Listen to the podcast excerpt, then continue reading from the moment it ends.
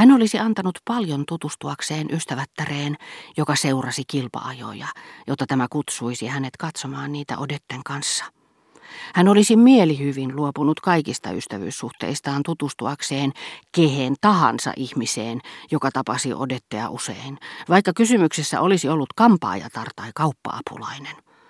Hän olisi kohdellut heitä huomaavaisemmin kuin kuningattaria, sillä vastaavasti kuin heidän elämänsä liittyi Odetten elämään, he yksin olisivat voineet tehokkaasti lääkitä hänen tuskiaan.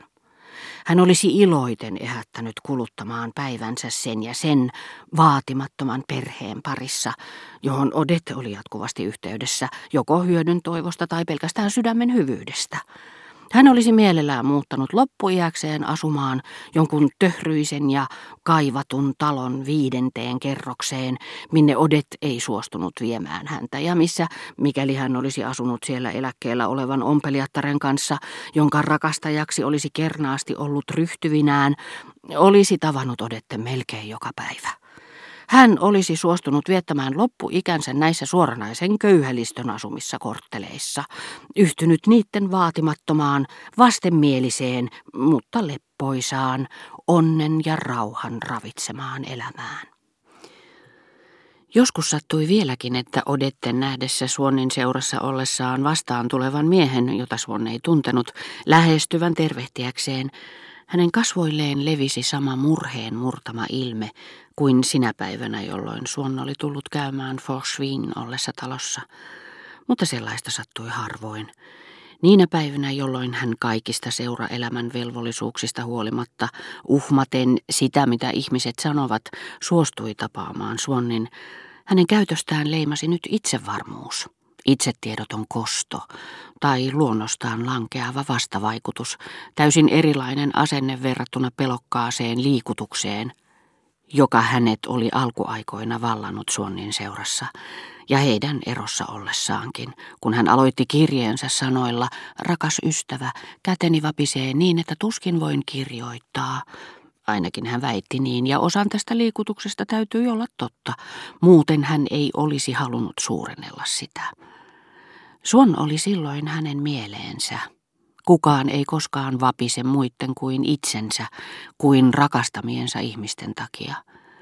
Kun onnemme ei ole enää heidän käsissään, rauhoitumme, rohkaistumme, vapaudumme, iloitsemme heidän seurassaan. Puhuessaan, kirjoittaessaan Odet ei enää käyttänytkään sanoja, joilla oli yrittänyt luoda vaikutelman, että suon kuului hänelle, keksien keksimällä, kun tästä oli kysymys, tilaisuuksia sanoa minun, meidän. Te olette minun, se on meidän rakkautemme tuoksu ja minä säilytän sen. Puhumalla tulevaisuudesta, jopa kuolemastakin niin kuin heidän yhteisestä ja jakamattomasta kohtalostaan. Siihen aikaan hän vastasi kaikkiin Suonnin puheisiin ihailevalla, te ette koskaan tee mitään niin kuin muut ihmiset. Hän tarkasteli pitkähköä hiukan kaljua päätä, josta ne, jotka tunsivat Suonnin naisseikkailut, sanoivat, eivät hänen piirteensä juuri säännölliset ole, mutta hänessä on tyyliä, mikä monokkeli, mikä hävytön hymy. Ja Odet, joka ehkä olisi mieluummin ottanut selvää, minkälaisesta miehestä oli kysymys, kuin ruvennut tämän rakastajattareksi, ajatteli, jospa saisinkin tietää, mitä tuossa päässä liikkuu. Nykyään kaikki Suonnin sanat saivat vastaansa toisinaan harmistuneen, toisinaan taas anteeksi antavan, etkö sinä voisi joskus olla niin kuin muutkin ihmiset. Odet katseli samaista päätä, jota huolet olivat vain hiukan vanhentaneet, mutta josta kaikki nyt ajattelivat saman kyvyn voimalla, joka auttaa ymmärtämään etukäteen nuoteista luetun sinfonian osan tarkoituksen ja saamaan selville, ketä muistuttaa lapsi, jonka sukulaiset tunnetaan. Ei häntä juuri rumaksikaan voi sanoa, mutta hän on naurettava. Mikä monokkeli, mikä itsetietoinen hymy. Ja vetivät vaikutuksia saaneeseen mielikuvitukseensa sen eteerisen rajan, joka vain muutaman kuukauden kuluttua voi erottaa sydänystävän pään Aisan kannattajan päästä. Ja sanoi, voi jos saisinkin hiukan tervettä järkeä siihen, mitä tuossa päässä liikkuu. Aina valmiina uskomaan siihen, mitä toivoi. Mikäli Odetten tavassa kohdella häntä oli hiukankin tulkitsemisen varaa, Swan tarttui ahneesti tähän lauseeseen. Sinä voit, jos vain haluat, hän sanoi. Ja hän yritti selittää, kuinka hänen rauhoittamisensa, johdattamisensa, hänen rohkaisemisensa työssä olisi ollut jaloteko, johon monet muut naiset olisivat halusta ryhtyneet, Joskin on totuuden nimessä lisättävä, että heidän taholtaan tullen jaloteko olisi tuntunut hänestä vain hävyttömältä ja sietämättömältä puuttumiselta hänen asioihinsa. Ei Odet haluaisi muuttaa minua, ellei rakastaisi minua hiukan, hän ajatteli. Ja jotta tämä muutos kävisi mahdolliseksi, meidän täytyisi tavata toisemme useammin. Ja näin hän onnistui näkemään Odetten moitteissa todisteen siitä, että tämä oli kiinnostunut hänestä, ehkä suorastaan rakasti häntä, sillä tätä nykyään hän sai näitä todisteita niin harvoin, että hänen oli pakko pitää sellaisina kaikenlaisia Odetten esittämiä arvosteluja tai nuhteita.